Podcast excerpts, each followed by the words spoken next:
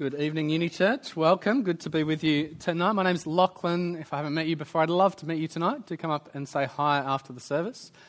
We've just heard the voice of the living God. Isn't that fantastic? The God who created us, the God who sustains us, has spoken to us. Uh, what a privilege to come to church and sit together and learn from Him. I'm going to pray that we would hear God well tonight, that we'd understand what He's saying to us, that His word would have its impact in us. So, would you pray with me to that happen? Heavenly Father, you have caused all Holy Scripture to be written. It's your word, hot off your breath, breathed out through human authors, human prophets. But it's your very word. And you've given it to us to teach us, to correct us, to rebuke us, to train us in righteousness, that we might be thoroughly equipped for every good work that you have in store for us. Thank you for that great gift. Thank you that you want to grow us and shape us and change us. Please do that work tonight. Come with your living and active word and cut us deep. Do your surgery in us. Then we walk out of this place changed. More like your son, Jesus, more like you. Give us humble hearts to hear your word and to heed it. In Jesus' name, amen. How do you respond when people oppose you? How does it make you feel when people block your goals, when they stand in your way, when they say that you're wrong, that you're a fool? Sometimes there can just be neutral opposition, but what about when it gets personal and people are hostile towards you? How do you respond when people hate you? All of us will have different default responses to hostility. Whether it's to arc up in defense and be like, How dare you say that to me? Or some of us will just creep back into the sidelines, try to evade and run away from the conflict. Others will take their lead from the politicians. And when there's opposition, they'll be like, all right, let me dig up all the dirt on my opposition. I'll bring them down, and then I can look good to other people.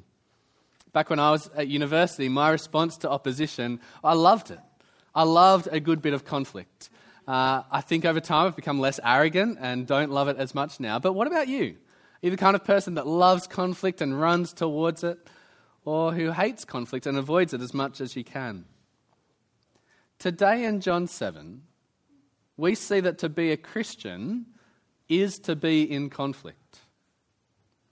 To proclaim Jesus is to invite opposition and hostility. Further than that, to live for Jesus, to side with Jesus, is actually to be hated by the world. You see, John 7 is a chapter full of people responding to Jesus in different ways. I counted something around 10 different responses to Jesus in this chapter. And I think the point John wants us to see tonight is that Jesus generates confusion and opposition. Hopefully, you heard that as the passage was read for us. But in case you missed it, we're going to have a quick skim through this whole chapter, see the different responses to Jesus. So if you've got your Bible there, keep it open to John 7. You're not here to hear me speak, but to hear God speak in His Word. Keep your Bible open there. Uh, if you've got an outline, there's some space for notes in there. We're going to have question time at the end. If you've been coming to Uni Church the last few weeks, you'll be used to that by now. But if you're new, we take questions every week. I want to make sure that you're grappling with God's Word. If there's something that you've got a question about in John 7, send that through to the text number and we'll get to questions at the end. But let's go on this skim through chapter 7 and have a look at the different responses to Jesus. It starts in verse 1. The very first sentence, we're told that people are trying to kill Jesus. That's some pretty hectic hostility straight up. The Jews, specifically the Jewish religious leaders, they want Jesus dead. Next, we hear that Jesus' brothers are mocking him, verse 2 to verse 5. Jesus is staying away from Jerusalem, avoiding the people that want to kill him. But his brothers are egging him on to go there. Not because they believe in him, they think he's just out to get some attention, that he just wants to be famous. They say to him, Go on, Jesus. We know your heart. We know that you want to be famous. All these people are flocking to Jerusalem for a festival. You should go down there. Do your attention seeking, fancy schmancy tricks down in Jerusalem. Then lots of people will love you. They're mocking him. I wonder if you've ever experienced mockery from your family for being a Christian. It's not pleasant, is it? And Jesus experienced it as well. Jesus ends up going to Jerusalem during the festival. When he gets there, the crowds are confused about him. So hit verse 12, and they're murmuring about him. Some think that he's a good man, others think that he's a deceiver. In verse 14, Jesus stands up to teach in the temple, and the crowd, or at least some of the crowd, are amazed. They're like, This guy hasn't been to seminary, he hasn't spent years at Bible college, but he knows God's word so well. What's going on? Then Jesus raises the idea that people want to kill him, and that turns the crowd's verdict on him. They think he's delusional, saying, This guy's got a demon. Who wants to kill him? They haven't heard yet about the plot to kill Jesus. They're not from Jerusalem, probably. We hear about the local Jerusalem people in the next chunk.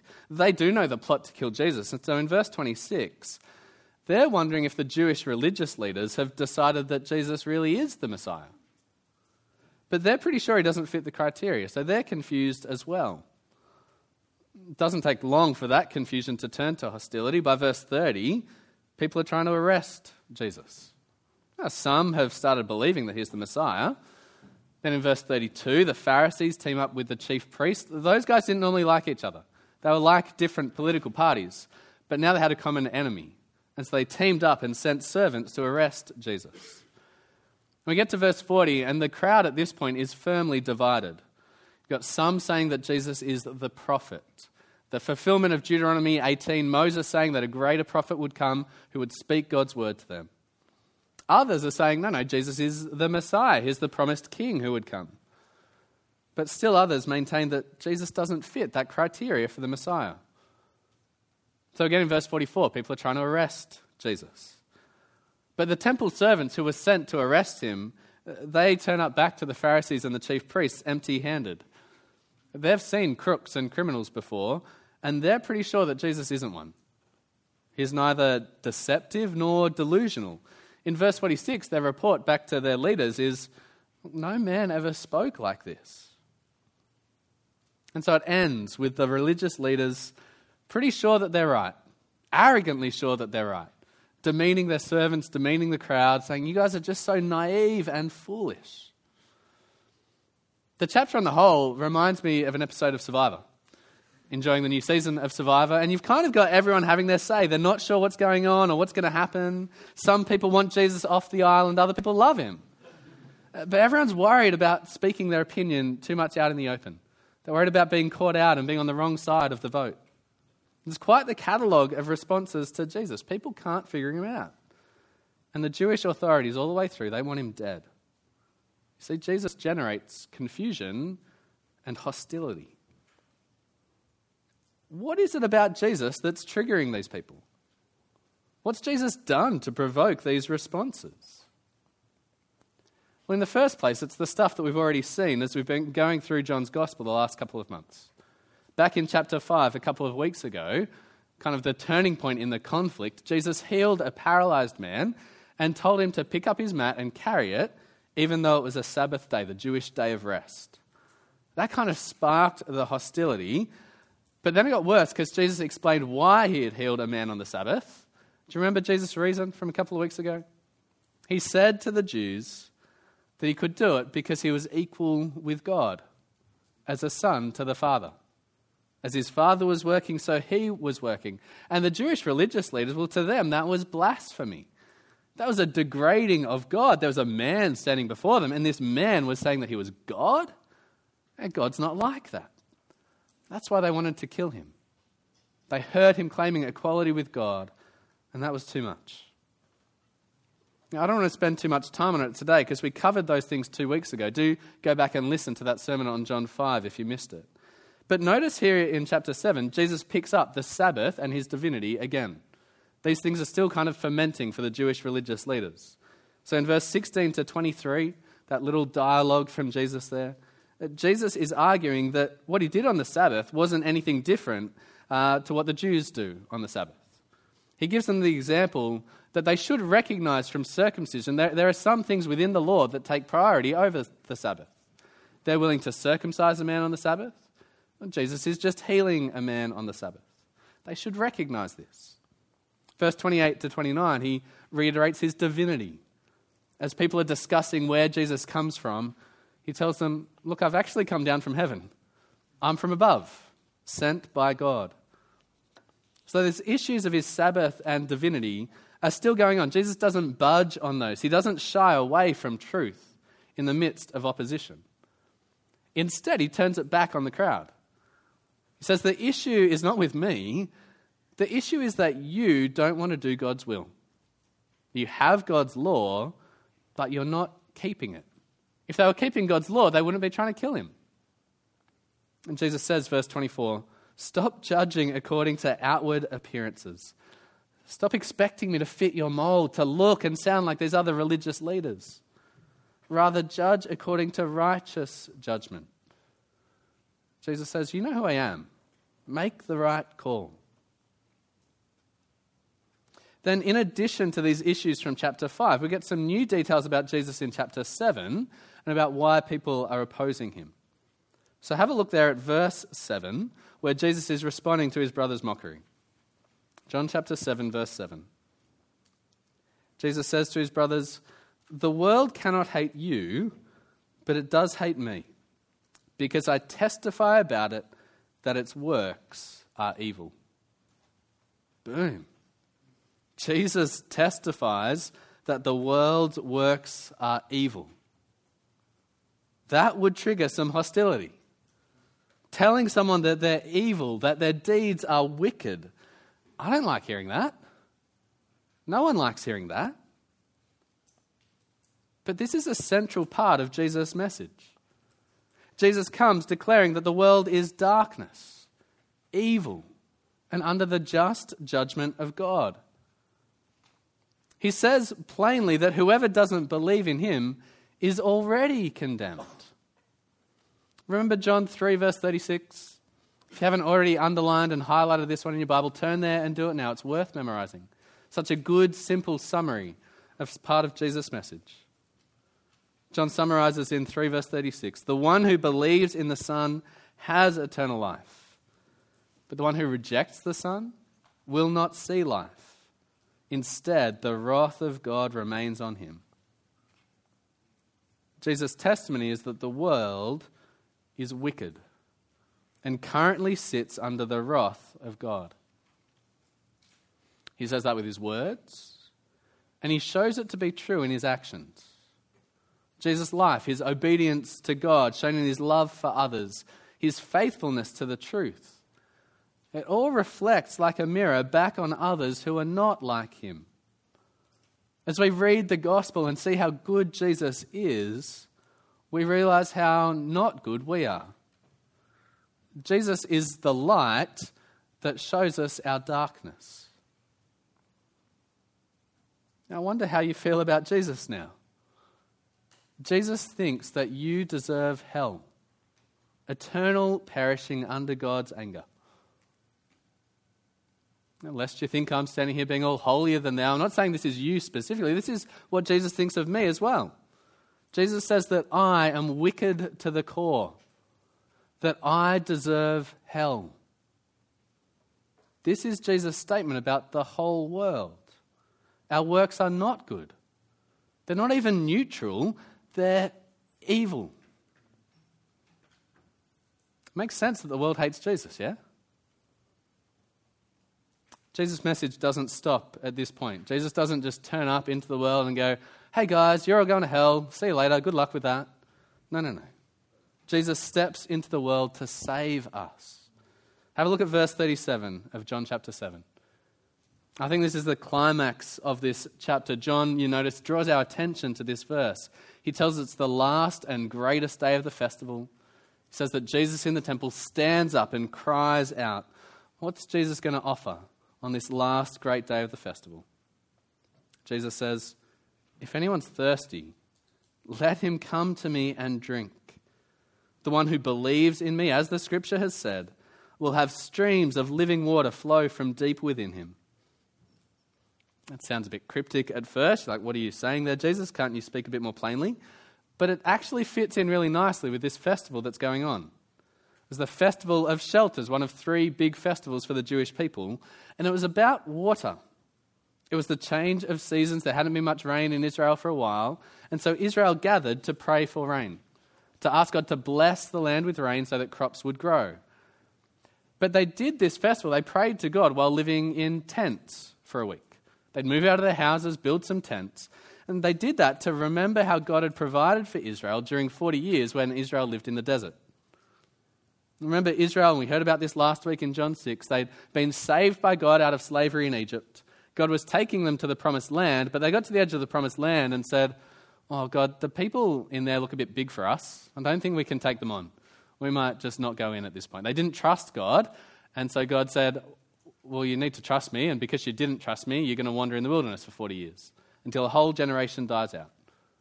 And so for 40 years, Israel just kind of walked around in a circle in the desert, and they lived in tents. And they lived in shelters. They didn't build houses there. And while they were wandering in the desert, desert doesn't have much water, God provided water miraculously out of a rock. God refreshed them even when they rebelled against him. And so the festival of shelters every year reminded Israel of their rebellion against God and his miraculous refreshment of them. This festival looked backwards, but it also looked forwards in one of the latter prophets of the Old Testament, Zechariah. Who's read Zechariah, by the way? This would be a good little. Yeah, cool, good. It's good to read all of those bits of the Bible, not just the ones that you like, but the whole thing. Uh, Zechariah, one of the latter prophets, it's hard to understand. Very tricky book. Write down chapter 13 and 14. Have a look at them later. The setting in Zechariah 13 and 14 is looking forward to a festival of shelters that would come. Uh, God's promising a future day when his plans will be completed. I'll show you just two key verses from within there. Zechariah 13, verse 1, God says, On that day, a fountain will be opened for the house of David and for the residents of Jerusalem to wash away sin and impurity. What a promise! Water to wash away sin. Zechariah 14, verse 8. On that day, living water will flow out from Jerusalem, half of it towards the eastern sea and the other half towards the western sea, in summer and winter alike. On that day, the Lord will become king over the whole earth. These are promises connected with the festival of shelters, promises of forgiveness, the washing away of sin by living water, available to all people, to the east and to the west, for all time, summer and winter. This was all connected in Israelites' mind as they came to celebrate the festival. And in John chapter 7, we find them celebrating. It's the last day of the feast, the greatest day of the feast. Imagine the impact as Jesus stands up and cries out amidst the crowds that have come from everywhere If you're thirsty, if anyone is thirsty, let him come to me and drink. Jesus is saying that he is the fulfillment of Israel's hopes. He's not talking about physical thirst, though it's a fitting illustration.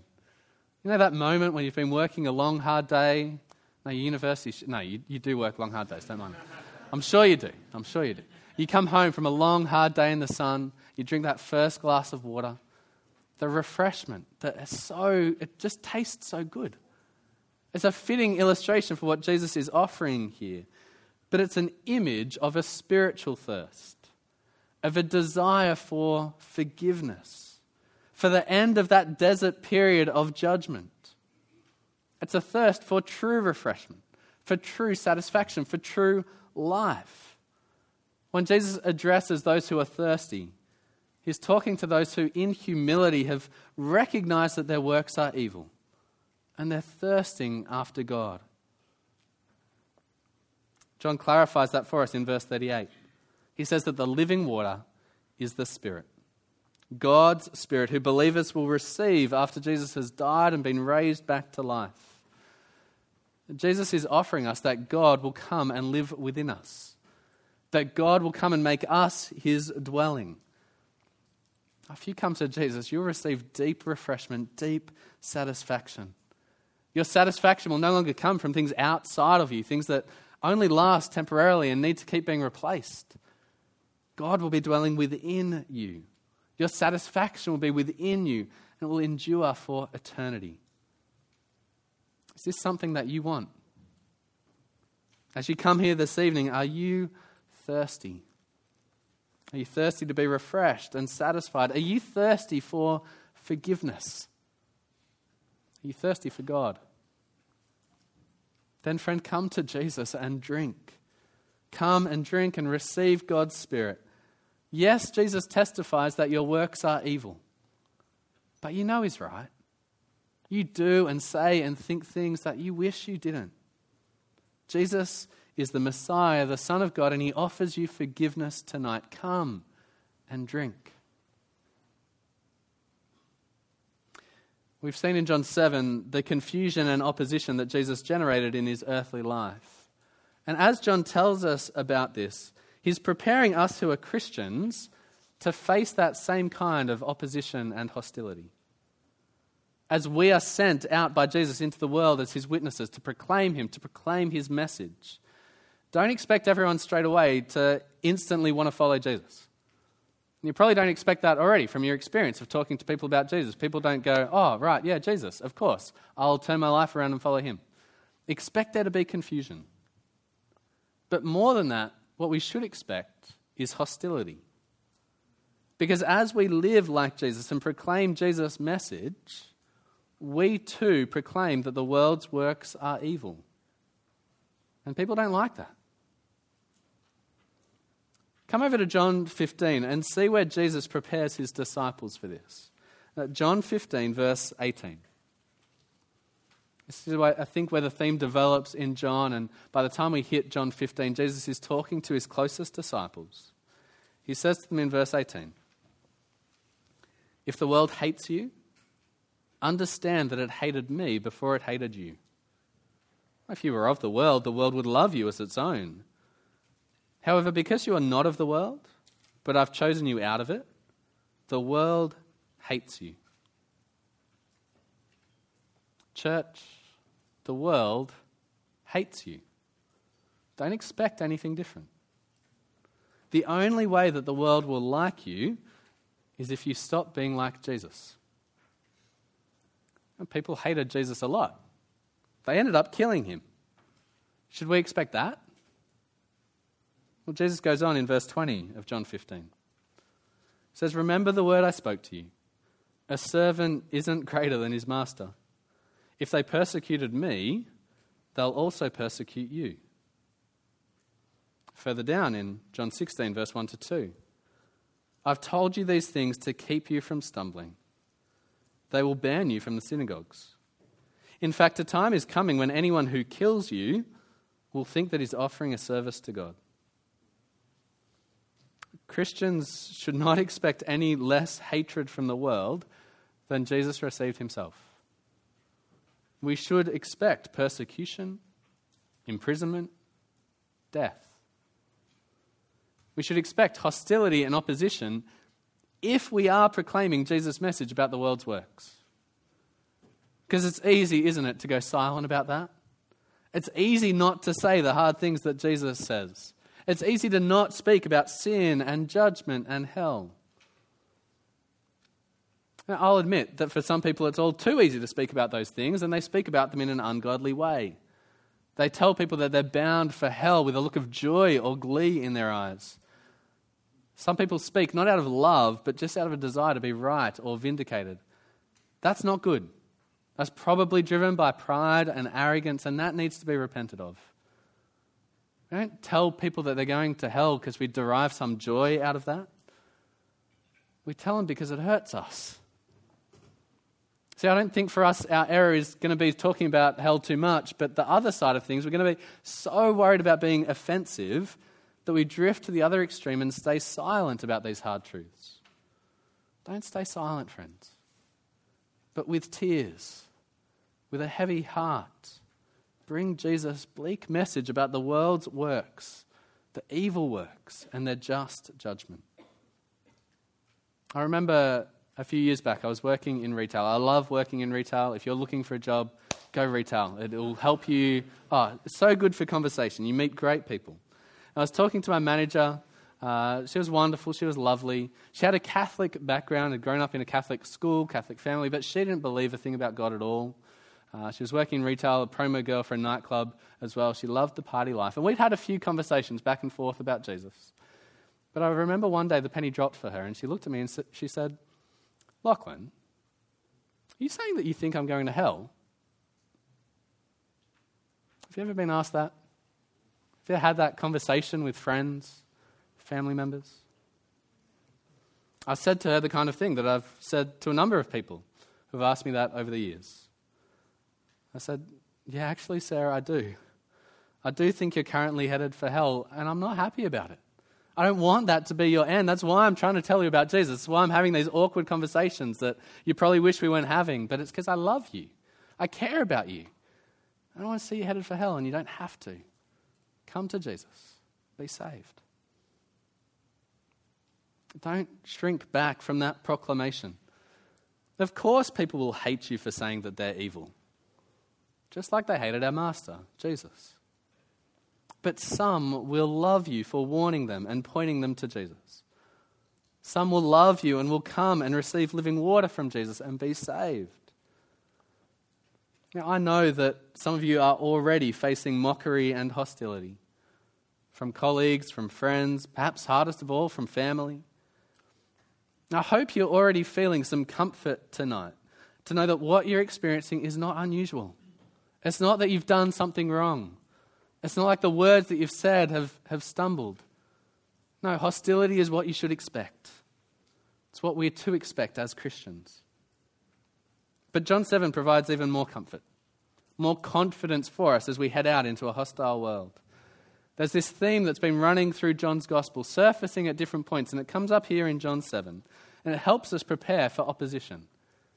It's the theme of Jesus' hour. I wonder if you noticed it as we read through chapter 7.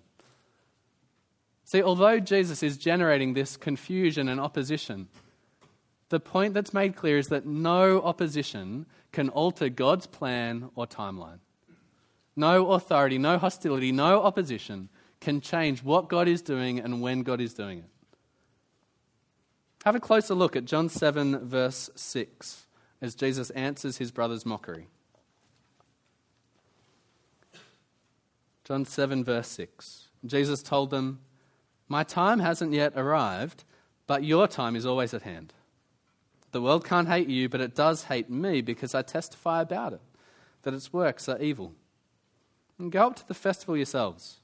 I'm not going up to this festival because my time hasn't yet come. And twice there, Jesus speaks about his time, and he says it's not here yet. What is that? A bit later on in verse 30, notice what happens. Then they tried to seize Jesus, yet no one laid a hand on him because his hour had not yet come. I don't know what that would have looked like. I've had fun kind of imagining people running through the temple trying to play a game of tag with Jesus. I don't think it would have looked like that. We don't get told the details, but what we do get told is that Jesus couldn't be arrested because it wasn't the right time. The same thing happens later on in chapter 8, verse 20.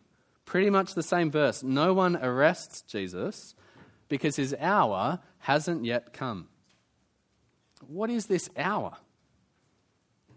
Well, eventually, as we keep going through John's story, we get to chapter 12. In verse 23, Jesus says, The hour has come. The hour has come for the Son of Man to be glorified. Truly, I tell you, unless a grain of wheat falls to the ground and dies, it remains by itself. But if it dies, it produces much fruit.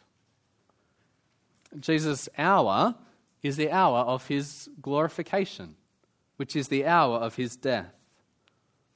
It's an hour that's been appointed by the Father. In John 13, verse 1, Jesus, uh, John speaks of it as the hour for Jesus to depart from this world and go to the Father. The hour is the hour of Jesus' death. And the point here is that God has a plan, God has a timeline. God's appointed an hour when Jesus would die. And until that hour came, Jesus would not die. People are trying to arrest Jesus in chapter 7 and 8, but they can't because it doesn't fit God's plan or God's timeline. No matter how strong the hostility against Jesus gets, Jesus' opponents don't actually have any power over him. The Jewish leaders aren't setting the agenda. The crowd's not setting the agenda. The Roman rulers aren't setting the agenda. Jesus is setting the agenda. Jesus is setting the timeline. This continues through in John 18. I think this is one of the strangest stories in the Bible. Have a look at it later. We're not going to get to that in this series. We're holding off on the second half of John till next year, so stick around. Come back next year for John 18. Uh, but this is a great story. Jesus' hour has finally come. It's the night for him to be arrested, and the soldiers turn up to arrest him. Uh, even at this point, they don't have any real authority or power. They turn up and they ask, or Jesus asks them, oh, Who are you looking for? And like, We're looking for Jesus. He says, Oh, yep, that's me. The soldiers step back and fall to the ground as if they're terrified. They get back up to their feet, and Jesus goes, uh, Who are you looking for? We're looking for Jesus. Yeah, that's me. Come on, let's kind of, I've already told you it's me. Can we do this? Like, come on. It's this weird story that shows that even there, when Jesus is finally arrested, he's the one that's in control. He's not kind of plucked against his will and dragged off. When we get to John 19 and Jesus stands before Pilate, the Roman governor, uh, Pilate's like, All right, Jesus, you've got to talk to me. I've got the power to set you free or to kill you. And Jesus' response is so good. He says, Pilate, you've got no authority over me except the authority that God my Father has given you. Isn't this theme in John so helpful? We see that Jesus lays down his life willingly.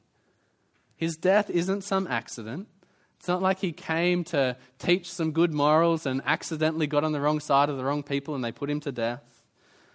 Jesus' death wasn't ultimately the result of the hatred that his enemies had for him, as if they had some power over him.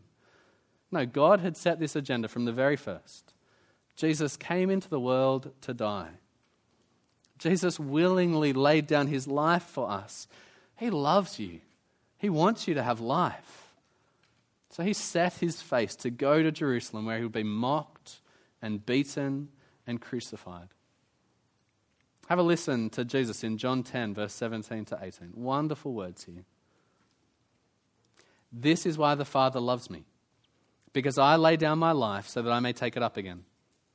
No one takes it from me, but I lay it down, and I have the right to take it up again. Jesus willingly laid down his life for you. Isn't Jesus amazing? Trust him.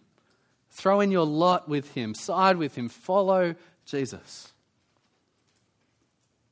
Jesus' death was God's plan, and God had set the hour for it. No opposition could change God's plan or timeline. In the same way that that's true for Jesus, it's also true for us. Whatever hostility we face as Christians today, our opposition can't impact God's plan for us. They can't change God's timeline for us. Now, there's some difference between us and Jesus. If you haven't realized it already, Jesus is God, you're not. There's some difference there. That meant that Jesus knew the hour that had been appointed for his death. We don't know the exact plan and timeline that God has for each of us individually. Perhaps that would be good to know, perhaps not. But God has told us everything that we need to know. He's commissioned us to be Jesus' witnesses, to proclaim his message. He's sent us out currently in this city of Auckland to tell people about Jesus. And he's warned us that as we do that, we will be hated. But, friends, face that opposition without fear because God is with you and he is still in control. So, you may well be arrested at some point in the future simply because you're a Christian. I'm not saying that to kind of fearmonger and go, oh no, the world's getting worse and worse. No, I would be saying the same thing 10 years ago. I don't know what's happening in society around. I don't know the hostility is getting more or less against Christians. I'm just saying that the reality is the expectation should be for us as Christians that we could get arrested simply for being Christian. It's happening for our brothers and sisters right now in various parts of the world. We prayed for China earlier. It's good to be praying for our brothers and sisters in this setting. But as you expect that, know that it's not going to happen before God decides that it will. The government that locks you up, they're not setting the agenda, they're not setting the timeline. You may end up getting killed for being a Christian, for proclaiming Jesus' message. That's okay. To live is Christ, to die is gain. And God won't let you get killed before His timing. He's already got all your days written in his book. He knows each and every one of them. often when we fear death in that sense as Christians, we, we know that it'll be good for us, but we're a bit worried about the people left behind, family that we might leave behind. God will look after them. It's not like you being killed has surprised God and gone outside of his plan.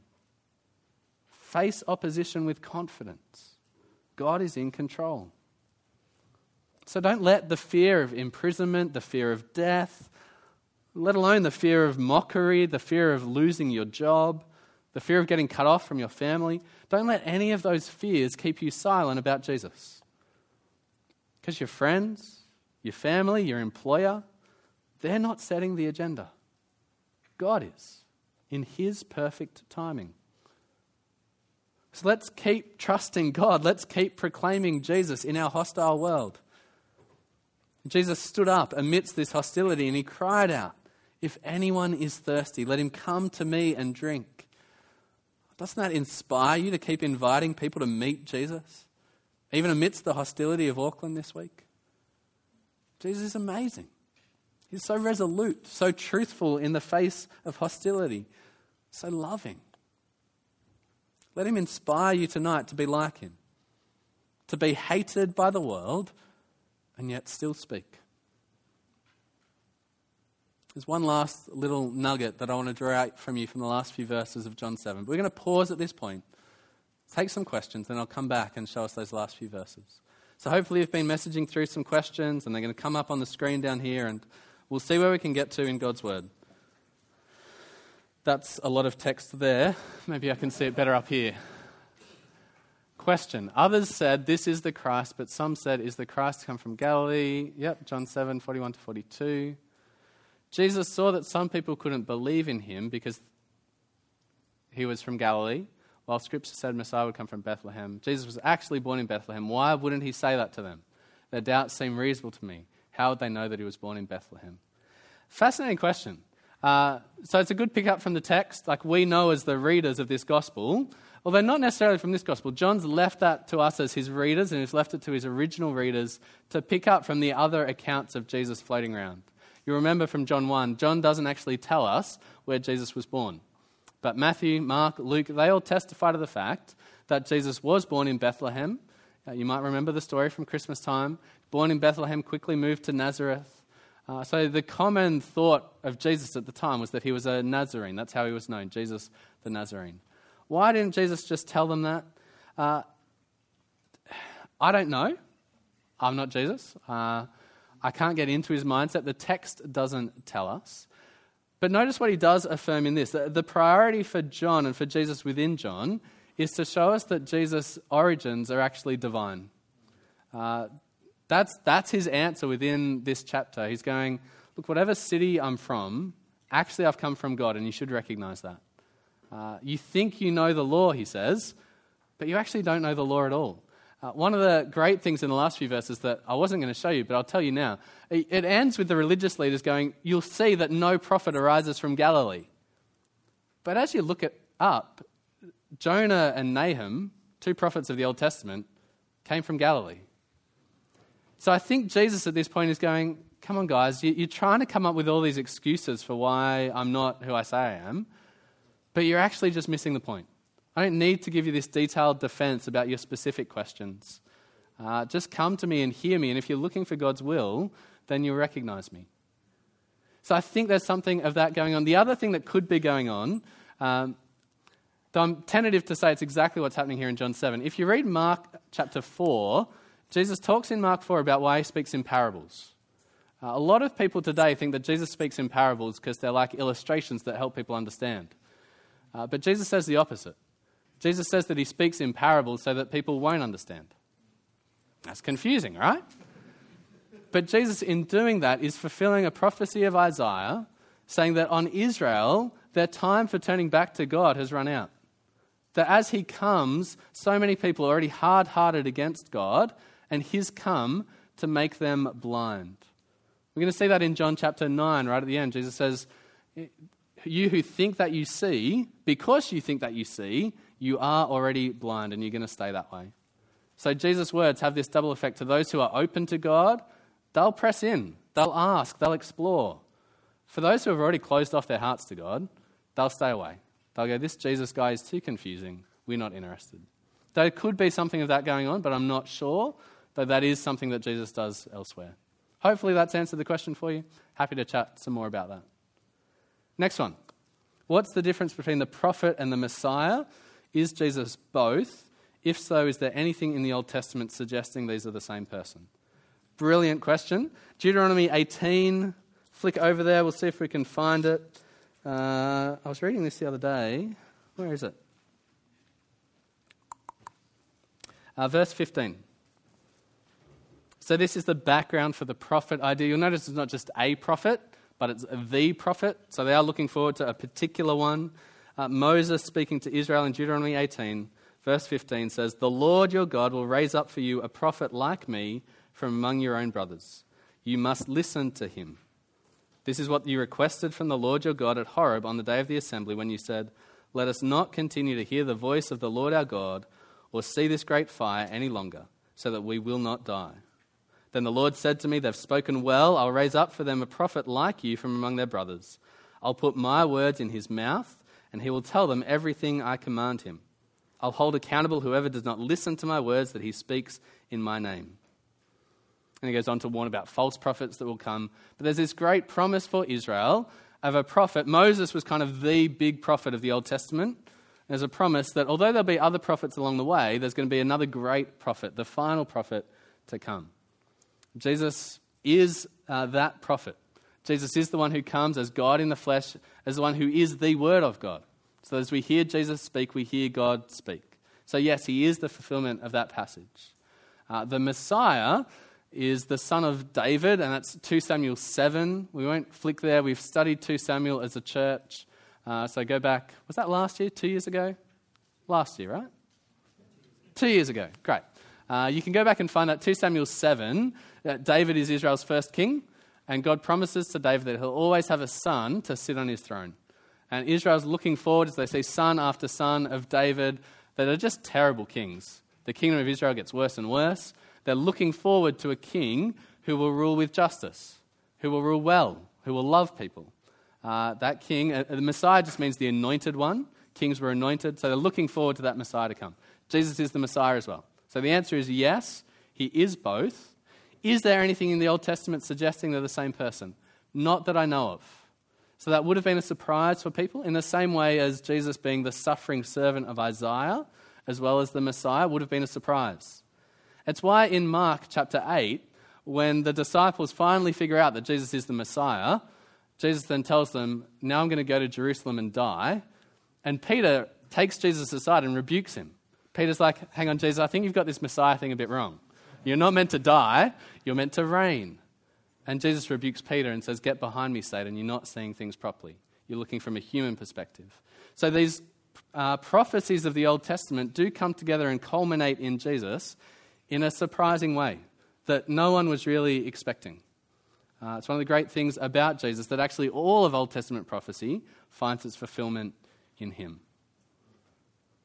Next. If I'm liked by people who aren't Christian, does that mean that I'm not living the way Christ does?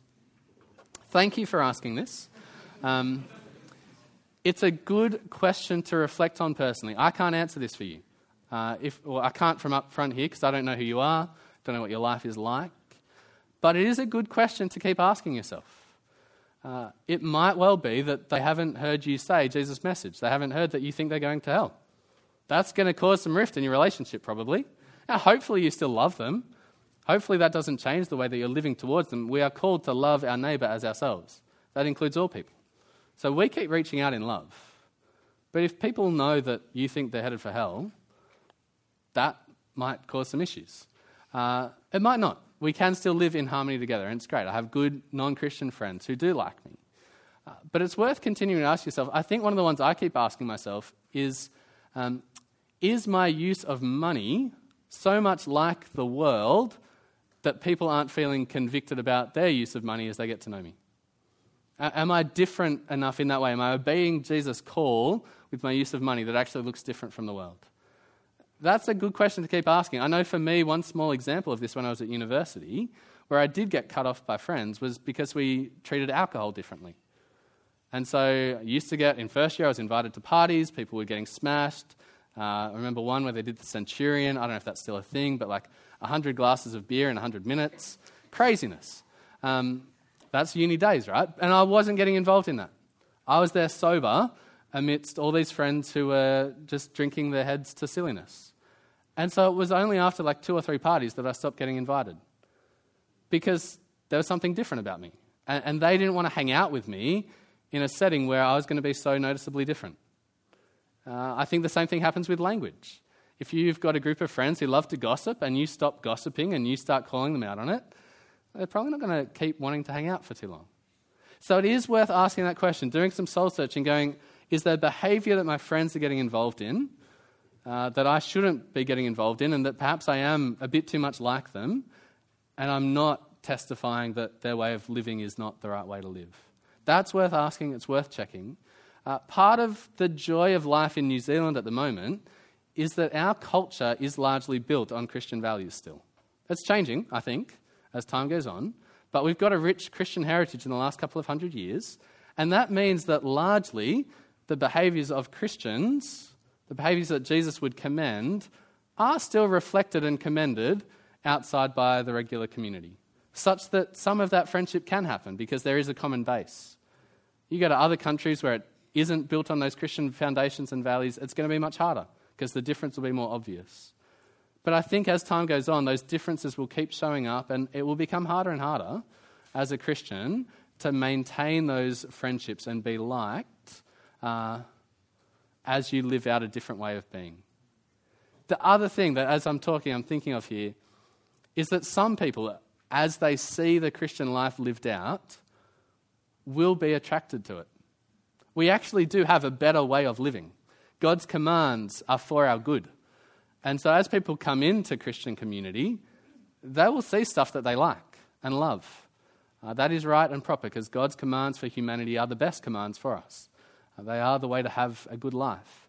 And so, some people will like what they see in you because you're not going to gossip about them. They can trust you. You're not going to lie to them. You're not going to swear at them and get angry at them. You're going to forgive them. Christians actually, hopefully, make good friends. Uh, and so people might like you because of that as well. There's a whole bunch of things there. Uh, come and talk to me later if you are really wrestling with that. Uh, but do be asking yourself that question Am I obeying Jesus, or do I actually look a lot like the world? Remember, James said, friendship with the world is hostility towards God. And it's possible as Christians to become friends with the world and to shift and mold into different values and ways of living. I think we've got one more question. Oh, another long one. No, I'm going up here. I'd love to see my close friends to know God and have attempted to share a few times. They made it clear that they don't want anything to do with Christianity and even displayed hostility. It seems like they want to be a friend to have a good time instead of one who has their. They want me to be a friend to have a good time instead of one who has their best interest in mind. Hmm. How shall I treat slash engage with friends them? Shall I keep trying or be prepared to lose these friendships? Yeah. Who was I talking about this with the other day? We were talking about casting pearls before swine, wiping the dust off your feet. There's some interesting themes that come up in the Gospels where the disciples are instructed by Jesus uh, to know that when they're rejected in a town, they should show that the people have rejected Jesus and that they've missed their opportunity, wipe the dust off your feet and go elsewhere. Uh, it's very hard. I don't know where that line sits. My former pastor, uh, I love him to bits. He once told his mother in law, he quoted the verse, I'm not going to cast my pearls before swine. Not a good idea to call your mother in law a pig. Um, but he was reflecting that he'd sought to share the gospel with her and she'd rejected it. She, she'd understood the gospel, she'd rejected it. He was saying, Well, I'm not going to bother anymore. I've given you an opportunity. There's more people out there that haven't had an opportunity to hear about Jesus yet. If you want to come back and ask me questions later, I'll be here. But until then, I'm going to stop trying. There is a place for that. I think my tendency is not to ever get to that point, but there is a place for that. There's a place to go, look, I've given you an opportunity. You've understood Jesus' message, and you've chosen to reject it. So I'm still going to be your friend. I'm still going to love you and care for you because our friendship isn't just based on whether someone becomes a Christian or not, We love people because they're people. If they're in your life, you've got opportunity to care for them, keep reaching out in love for them, uh, keep praying for them for sure. God can work in any heart. Uh, so don't stop praying for them, but you may stop trying to talk to them about Jesus. Uh, I wouldn't do that without telling them that's what you're going to do. Uh, give them that final conversation and go, look, I feel like you've understood what Jesus is on about. I feel like you're making a willing choice to reject it. That's your choice. I can't force you, I can't compel you. Uh, do know that I think this means when you meet Jesus one day, you will meet Jesus one day, and you're going to be on the wrong side. And that hurts me. I'm sad about that, but it is your choice. Leave them with that so they know they can come to you for any questions that they've got later on. If God moves in their heart, leave them with that. But you can keep being their friend. Uh, friend to have a good time is an interesting phrase there. I wonder what a good time means there. Like I just talked about the alcohol and the partying. And if it's that kind of friend, then you're probably not getting involved with them in that same flood of debauchery, is the phrase that Peter would use. Uh, but if it's just being a friend and playing Nintendo 6, no, not 64, look at my age there, my goodness. Whew. That was when Mario Kart was the best, though, yeah? Um, and six, do play, anyway. Uh, if, if that's the kind of good time, if it's just getting together to have a coffee and chat, hey, keep being their friend. Keep supporting them through the good times and the bad. That's okay. But there may come a point where you go, look, there's other people that I can share the gospel with. I'm going to stop butting my head against the tree here. You've made your choice. I'm going to go talk to someone else. Do come and chat to me more about that. I'd love to love helping us as a church think through evangelism. Love to hear more of the story there and, and offer more counsel. Uh, but thanks for asking those questions. Good to see you grappling with God's word. Let me show you this last little nugget at the end of John 7. It's a last little bit of encouragement that even amongst the religious leaders who hate Jesus the most, one of them responds to Jesus' offer of salvation. See verse 50? John 7, verse 50. Nicodemus, the one who came to Jesus earlier, was back in chapter 3, and who was one of them, one of the religious leaders, he said to them, Our law doesn't judge a man before it hears from him and knows what he's doing, does it? That's a gutsy move from Nicodemus, and he gets shut down for it in verse 53. But it's unclear at this point whether Nicodemus is fully in with Jesus. But by the time we get to the end of John's Gospel, we find Nicodemus, one of two men who collect Jesus' body off the cross, cover him with spices, and prepare him for burial. That is a public declaration from Nicodemus that he sides with Jesus. Remember, this guy was one of, if not the leading Pharisee of his day. And so, that first Good Friday, when Nicodemus went with his mate Joseph to take Jesus' body down off the cross, that was the end of his life as a respected Pharisee. But it was the start of his life walking with Jesus. And that is better by so far, it's almost indescribable. Any of us who are Christians, one day we will meet Nicodemus in the resurrection. It's going to be fantastic. But imagine if, imagine if Jesus, at the first sign of hostility, just kind of arced up and went angry at everyone and smashed them.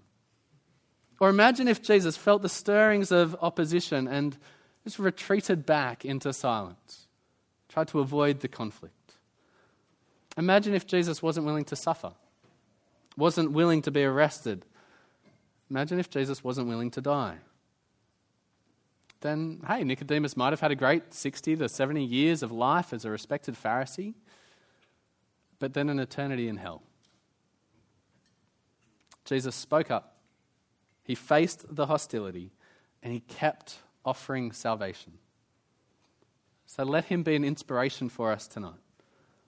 Let him inspire us to head out into our hostile city and find the thirsty people who will come to Jesus and drink deep from his well of forgiveness. Then we're going to look forward to meeting many more like Nicodemus on that final day, joining us in eternity together. Amen? Let me pray. Father, thank you for your word. You have equipped us tonight. For some of us, you've rebuked us corrected us. You've rebuked us for the times that we've stayed silent, or rebuked us for the times when we've spoken but not out of love. And you've equipped us. You've prepared us to face hostility. Thank you for telling the truth to us so that we don't get surprised and caused to stumble when people hate us, when they want to arrest us, when they mock us. You've warned us ahead of time, and we're so thankful for that. And so please now fill us with your Spirit. Embolden us that we might not be silent, but we might speak of Jesus, proclaim his message, testify to him, even as that testimony declares that the world's works are evil.